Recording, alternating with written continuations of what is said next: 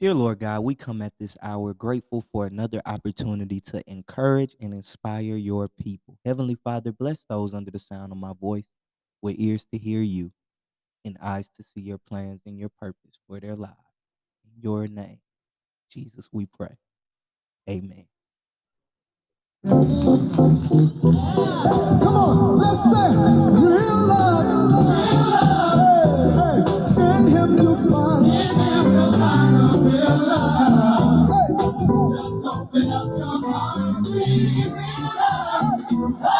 Oh, Generation XYZ, welcome back. And you're on with the Ekklesia. And if you don't know, it's the voice of Generation XYZ, Pastor Shug, and here with my fabulous co-host, co-pastor, God's very own divine design, mm-hmm. Minister Dee.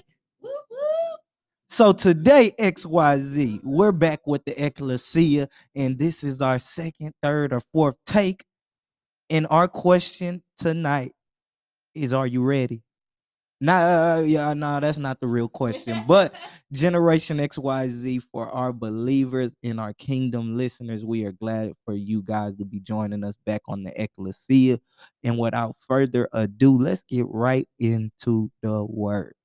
Tonight's topic is gonna be what tree is growing.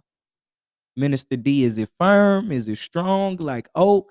Does it lean when the wind comes? Do the branches shake a little bit when the weather not too hot outside? Because I know that my word in Jeremiah chapter 17, verse 7, verses 7 through 8, the amplified version, it says, Blessed with spiritual security is the man who believes and trusts and relies on the Lord, and mm-hmm. whose hope and confident expectation is the Lord. For he will be nourished like a tree planted by the water that spreads out its roots by the river and will not fear the heat when it comes. Amen. But its leaves will be green and moist, and it will not be anxious and concerned in a year of drought, nor stop bearing fruit. Generation XYZ, that was Jeremiah chapter 17, verses 7 through 8. Because if you can determine what kind of tree is growing, what kind of spiritual tree is growing on the inside of you, you can determine the fruit that you're bearing as well. So, Minister Dee, will you expound on that thought a little bit for the ones still on milk? Well, we're just talking tonight about being fruitful. As kingdom believers, God declared and decreed and commanded us to be fruitful. So, what does that mean? It means more than just procreation, it means more than just having babies. Some people don't want to be parents, some people cannot have children. So, Minister Dee, define what you mean by fruitfulness. There is a whole chapter that defines how God started this whole thing out and began this whole process that he called fruitfulness. And he doesn't mention children, he talks about being productive. He mm. talks about extending what he's given you and multiplicity. So, I heard a word there. You said productivity, and a lot of times, productivity in my generation, we we call that motion. We call we call that money moves, motion. You know, that's how we that's how we categorize ourselves. So when you talk about fruitfulness being almost like productivity, I, the first word that comes to my head is motion because as a kingdom believer myself, Pastor Shug, motion to me is fruitfulness, opportunities, doors opening, miraculous and supernatural blessings coming your way. Those are fruitfulness. Those are certain types of fruit that you're bearing. So talk about the productivity of fruitfulness. How is it? How do those two align? Well, we're we're saying the same thing. Now, when you talk about it in biblical terms, Ecclesiastes 11 says, Cast your bread upon the waters, for after many days you'll find it again. Give portions to seven, yes, to eight. For you do not know what disaster may come upon the land. If clouds are full of water, they pour rain on the earth. Now, that seven or eight is the key that I want you to pay attention to. It says, Cast your nuggets of bread. That means seven or eight different things you need to put out there. Mm. That means that means you need to have some motion in the ocean. You need to have more than just a few eggs in one basket. That means you need to have more than ideas, XYZ. That means that if God has birthed in you an idea, a business, a plan, you need to be expounding on it. And babies can be a part of that, ladies, mothers, wives, husbands. A family is a part of that, but it's not the only part. That's part of the bread that you cast upon the waters. But God, kingdom believers, God needs our help in the earth to spread the gospel and to do some other things to show people as a change agent that we're not only looking good, but we're firmly rooted in Him and we're mm-hmm. able to do some other things as well. And XYZ, we have to remember that the closest thing to productivity is procrastination. Ooh, We have to remember that the closest thing to fruitfulness is barrenness. yeah. So if you're not using these gifts and talents, if you're not using these blessings, if you're not using what God has put and bestowed in you, If XYZ, you're not making moves, if, if, if you're not in motion, we call we call it having motion. If you're not having motion. Okay, mm, I There- got it. There you go. it. Amen. So if you're not having motion XYZ, you need to look at you. A lot of the time we get we get mad at God. We get mad at our surroundings. We get mad at the circumstances and we don't even know that it's our tree that can't bear fruit. We don't know that it's us that isn't in alignment. And I was talking to Pastor John last night. Y'all know my cousin out of Lafayette, doctor cousin, uh, philanthropist, all of that. Yeah, and he said, "Oh, he got a long resume." But one thing he said last night that really caught my attention. He said that if you want to be blessed, if you want to be promoted, get in position. So XYZ, get in position to be fruitful. How do you do that, Minister Dee? Wow, that just uh takes us full circle right back to where it all began. My favorite book of the Bible these days, Genesis chapter 2. And I just want to read a, a passage of scripture to you, beginning at chapter 2, verses 4 through 15, New Living Translation. You know how I like to do it. It says, This is the account of the creation of the heavens and earth. When the Lord God made the earth and the heavens, neither wild plants nor grains were growing on the earth. For the Lord God had not yet sent rain to water the earth, and there were no people to cultivate the soil. Instead, springs sprang up from the ground and watered all the land. Then the Lord God formed man from the dust of the ground. He breathed the breath of life into the man's nostrils, and the man became a living person. Um, I want to skip down. Um, no, I better read this. Verse 8. Then the Lord God planted the garden in the east of Eden, and there were he planted man what in what he made. Okay. And then I want to come all the way down to verse 15. The Lord God placed the man in the Garden of Eden to tend and watch over it. What was what what was man watching go? He watched over the garden that God had already created. So he watched over God's fruit. He watched over everything that God had already created, including the garden. So, in other words, God started the whole thing. You can I'm, I'm I don't mean to cut you off, Minister Dee, but can you give us some descriptive terms about how they describe the Garden of Eden? The Garden of Eden had every type of fruit that was good to eat. Every herb, every fruit. It had uh, animals. It was fully and totally laid out. And then the Lord uh, started it to rain. But but before we even go into that, so you're saying that the Lord trust trusted man with his most beautiful creation up to this point. That was the dominion that he gave Adam. That was the job, the power, the assignment that he gave Adam was to watch over his fruit, essentially, right? Yeah. But for God, I believe we were his greatest creation. Oh yeah, but I'm I'm talking about you know, or, uh, garden- outside of us. Yeah, the garden. Yes. He laid it out. I mean, when he begins to create everything, he actually created everything before he created man. So he set the stage, he set the tone for man to be successful professionally mm. before the children came. That was one of the breads that he cast. He had he wants us to cast into the water. So you need to be a full-on person.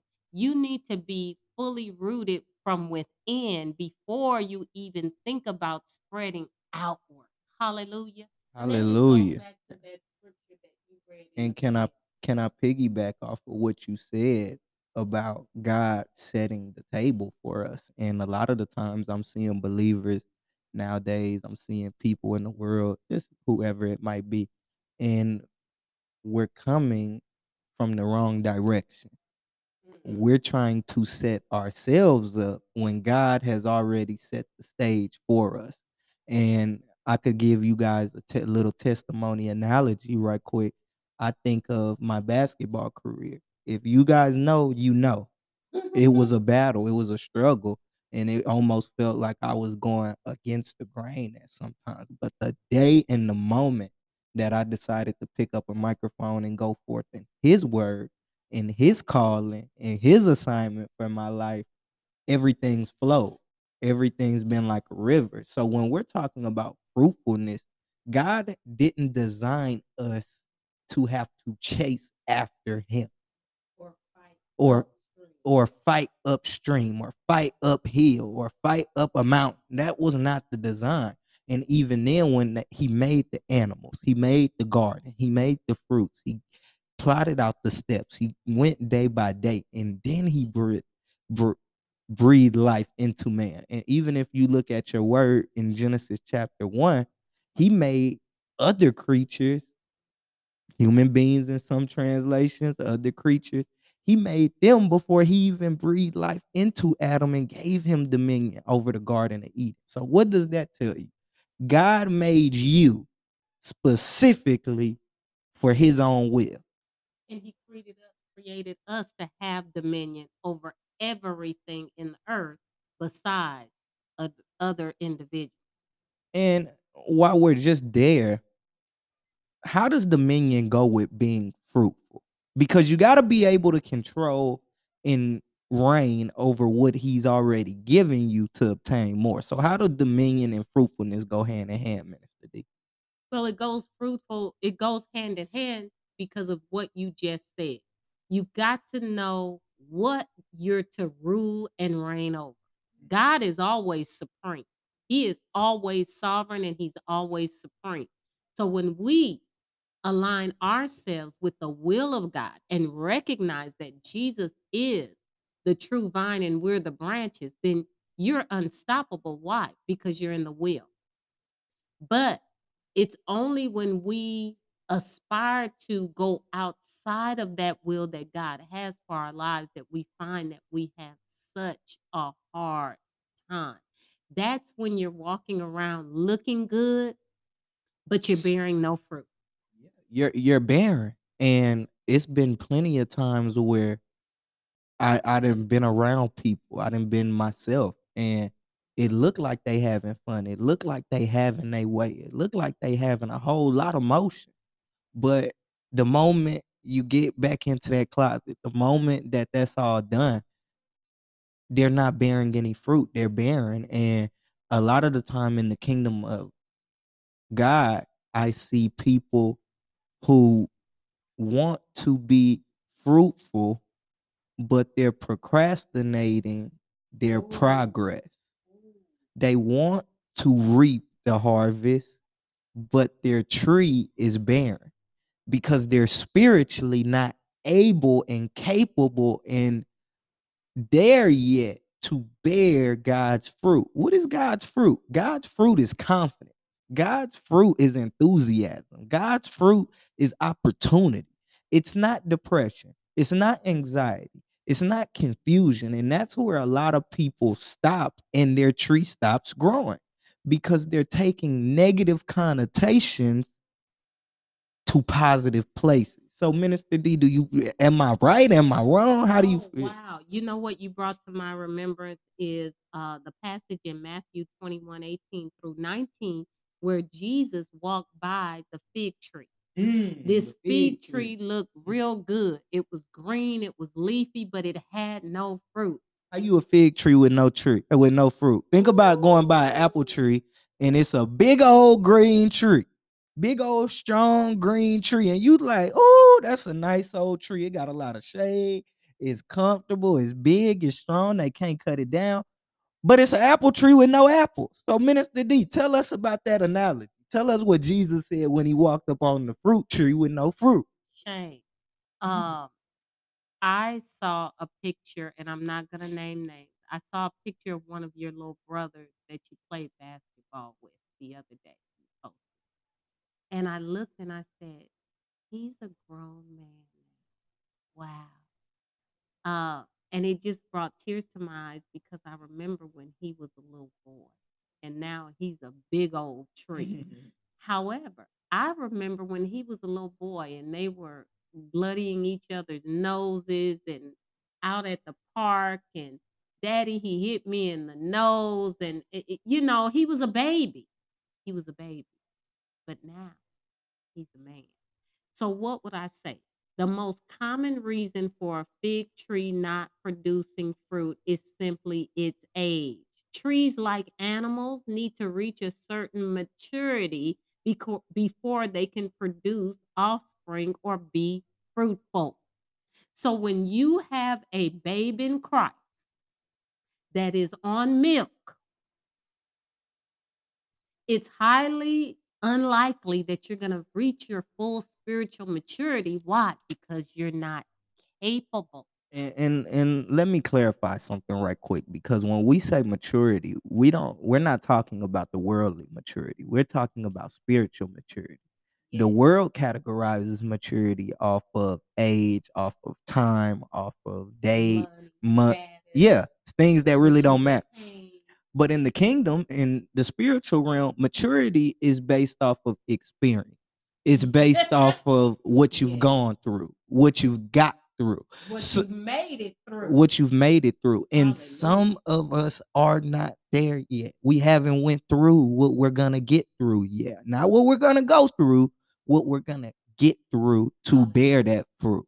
And we got to just remember that not everybody is on the same playing field. Not everybody is going at the same rate. So a lot of the time we looking at, dang, why he blessed with that? Why she blessed with this? And they've been through the ringer.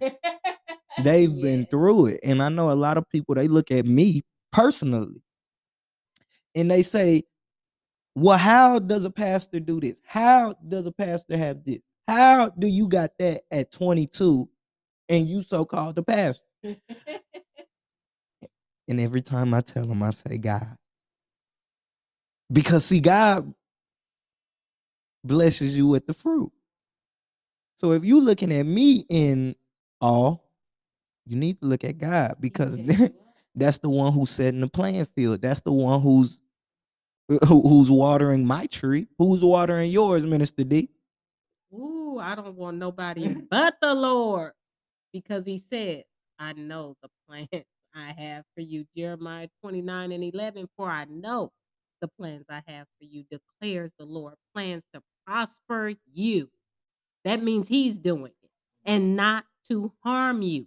Plans to give you a hope and a future. I I have to I have to believe that with all that I am.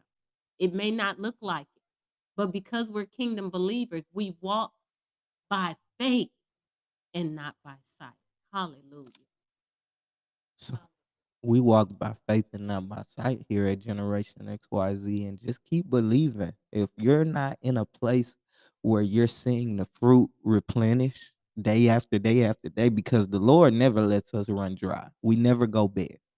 If your fruit aren't coming as fast or as quickly or as plentiful as you might want them to be, pray, go through, trust them, have faith because that endurance is go it's gonna get you through the drought.